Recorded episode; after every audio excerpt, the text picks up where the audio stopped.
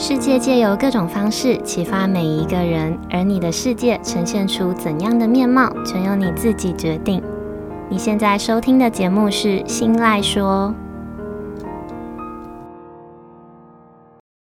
Hello，各位 CC，欢迎收听《新赖说》，我是新赖小姐。你有没有遇过那种每一次聊天，他都只是想要说自己的事情的人？刚刚才起了一个话题的开头，对方就开始无止境的聊自己的事，话题呢，永远都围绕在他自己身上，好像只有他才能是主角一样。前阵子我在 Vogue 上面看到了一篇文章，里面提到了一个我看了之后非常感同身受的聊天案例。这个案例是说，有一个朋友 A，他跟朋友 B 开了一个话题的开头。朋友 A 说：“哎，我上礼拜去烤肉了。”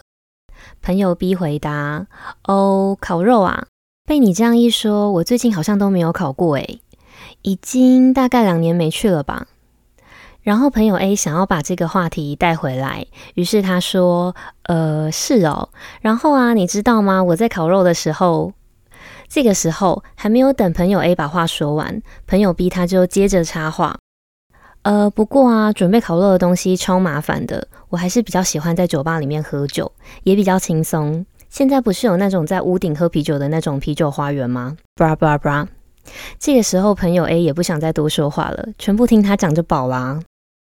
其实文章里面那一位主动提起烤肉话题的朋友 A，他应该是很想要聊聊更多烤肉的时候的一些相关细节。可是朋友 B 他却擅自的对这个烤肉的关键字有其他的反应，他开始自顾自的说最近都没有去烤肉啊，跟准备工作很辛苦之类的话。这样子的结果呢，在主动找话题的朋友 A 的心里面，呃，其实是不会开心的。反而会对这个朋友 B 的好感度降低，甚至有可能不想再跟他聊天。这篇文章刚好让我想到我的一位朋友 CC，他是稍微高阶一点的烤肉案例的版本。直接举一个我跟 CC 的日常对话当做例子。假设今天 CC 他问我：“哎，你最近是不是有在健身啊？身材看起来变好了诶。”他抛出了一个我很有兴趣的话题。然后还很厉害的赞美进我的心坎里，让我心花怒放的回答他说：“对呀，我最近找了一个教练，而且练了大概三个月，结果你知道吗？体脂肪降了快五趴诶。”听完我的回答之后，CC 接着说：“是哦，那很棒诶。啊，对了，那我们这个周末去露营好不好？那你上次的那个营地环境好吗？”像这样子非常突然而且莫名其妙的转化风。让我当下有一种措手不及的感觉，也因为上一个话题没有被好好的回应，让我的情绪还沉浸在失落而且收不回来的状态下。所以我在面对 CC 他接下来的问题的时候，我理所当然的会去推论，他只是随口说说，并不是真的想知道。那我的回答就会变成只是简单的带过的说，上次的营地还不错啊，有点远而已。在不确定 CC 他是不是有想要延续这个话题的前提下，我在回答完问题之后就没有再多说话，没有延伸话题，也不期待接下来会有其他连贯性的回答。果然不出预期，CC 他接着说：“是哦，哎，好烦哦！你知道我前几天去占卜，老师说了什么吗？”虽然 CC 他不像是刚刚提到的考洛案例里面的那个朋友 B 那样直接的把话题转到自己身上，也不会没有礼貌的插嘴，但是 CC 表达出来的整体的感觉跟回应的方式，都让我觉得眼前的这个人他并不是真心的想要关心我，也不是真心的想跟我聊天，他让我觉得他只是想把自己想说的话说出来而已。像这样，明明是自己起头问的问题，然后在别人回答之后，只是随便的敷衍，接着下一句话又是完全不相干的话题开头，除了会让人觉得不受尊重之外，也会让人有一种跳来跳去、反反复复，然后有一种跟不上的感觉。当然不会因为这一点小事就不把这个人当朋友，只是只想说自己想说的的事情的这个行为是很容易让人产生反感的，这让我忍不住的想要替他捏好几把冷汗，也开始偷偷的为他担心他在其他关系里面的互动。其实像 CC 这样，或是像呃考洛案例里面的朋友 B 这样子类型的人呢，在我们日常生活中是到处都可以看到的。不论是朋友关系、呃情侣关系，或是同事关系，甚至是家人关系，都很常让人不自觉的想要以自我为中心的跟别人说话。以工作来说，我们自己也很常在会议中一边听别人说话，然后一边在心里面想还有没有什么事情没有说到，或是还有没有什么问题没有提出来。这个时候的我们会不自觉的在心里面跟自己对话：啊，我想到我要说什么了，或是等他讲完之后，我要提那个意见。从外表乍看之下，我们好像有在听别人说话，但其实我们根本就没有把话听进去，我们都在等。等说话的人停止发言的那个瞬间，只要那一刻一到，我们就要开始说自己想要说的，完全不让其他人有接回上一个话题的机会。我们在以情侣的关系来说，女生通常会想要跟男生抱怨自己发生的事。那在抱怨的这个状态下的女生，她根本就不想要听意见，只是单纯的想要发泄。但是男生通常在这个时候，他不会发现女生只是想要抱怨。多数时候还会很可爱，然后傻傻的给女生一堆建议，当然最后都只是讨骂。刚刚提到的这些日常生活中常见关系的谈话问题，其实都可以把这些问题总结成同一个，就是没有聆听，而且只在乎自己想说的事。但是情侣关系的案例比较特别，因为这个案例它不只是单方面的问题，而是双方都只在乎自己想说的事。以女生的角度来说，女生当下只想抱怨自己要抱怨的。那以男生的角度来说呢？男生就是没有听出女生只是想抱怨，只是想着自己要给意见。这些案例不知道有没有让听完之后的你，呃，脑中瞬间闪过几个人的画面，或是你有注意到自己其实就是这种人吗？很有可能你就是这段关系里面的问题点。我们都不希望自己变成大家都不想聊天的对象，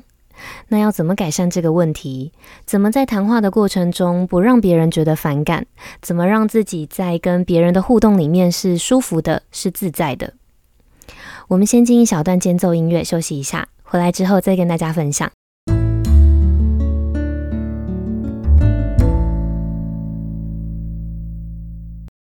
聊天这件事从来都不是一个人的事。他需要的是双方，甚至是多方的互动。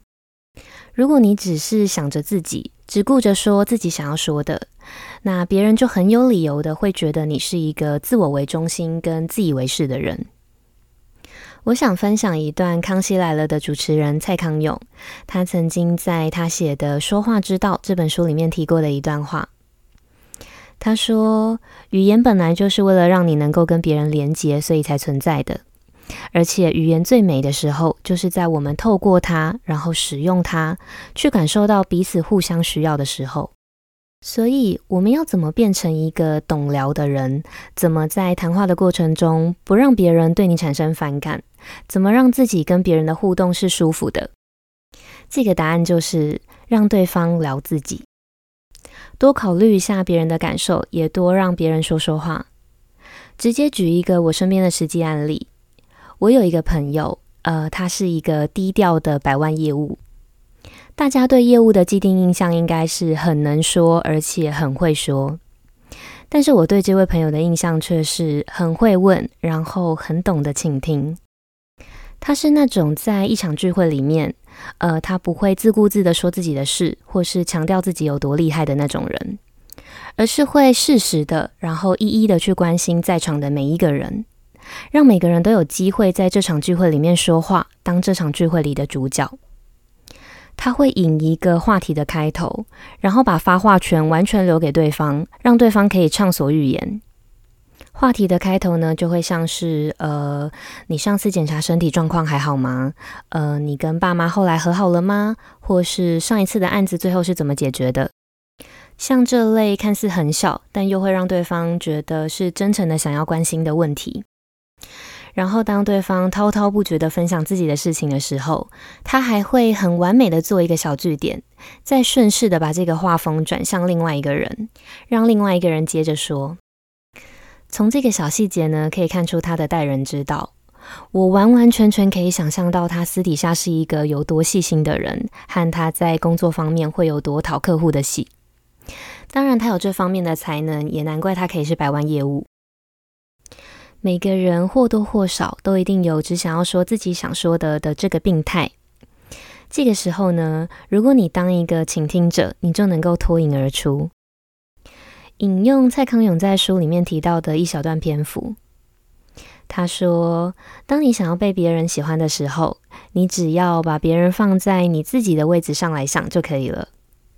假设你想说自己想说的话，你想分享自己的事，你想当主角，那就把整件事情反过来看，变成让对方想说他想说的话，让对方分享他想分享的事，还有让对方当主角。”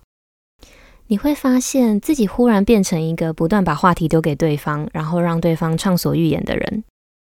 那做这件事情的最高原则就是尽量不要让自己说出“我”这个字。每次当你想说出“我”这个字的时候呢，就把它改成“你”。比如我想说我昨天买了什么什么，我就必须把这句话改成“你最近有买了什么什么吗？”也许你会说，你又不是在陪酒，又不是在酒店上班，为什么要让对方畅所欲言，而不是让自己畅所欲言？这个答案其实很简单，因为你身边的其他人也不是在陪酒，也不是在酒店上班啊，那他们凭什么要永远都让你畅所欲言啊？今天的分享呢，并不是要大家都压抑自己，然后不说自己想说的话。而是我们都要学习去当一个优质而且讨喜的聊天对象，有来有往，有问有答，充分的让别人当足主角的这个角色，也适时的分享自己的事，这样子的关系才会是舒服的关系，也才会让每一次的相处跟每一次的谈话都是开心然后自在的。好，以上就是今天日常这件小事想要分享的内容，希望有让听完今天这集内容的你产生一点点的共鸣感。那如果你有其他的小故事想要跟我分享，或是愿意成为我 Podcast 里下一集内容的主角 CC，都非常欢迎你到我的 Instagram 私讯分享给我。我的账号是 Miss 点 Isoland，M I S S 点 I S O L A N D。那日常这件小事这个系列，接下来也会持续的借由生活中的大小事，或者是各种故事，来分享我的观点跟想法，希望能够透过节目的分享，激起每个人心中反思以及成长的力量。如果你也喜欢我分享的内容，希望你能够把这一份支持化作实际的行动，到新赖说的 Apple Podcast 节目上去评价五颗星，跟留下想要对我说的话，或是直接帮我把这个节目分享出去。你的每一个小小的举动，都有可能让这个节目被更多人听见，当然也会成为我继续录制优质内容的动力。最后，希望大家都能够努力的变成自己也喜欢的人，变成一个你未来也想遇见的人。那今天的节目就到这里结束喽，感谢收听到最后的你，我们下次见，拜拜。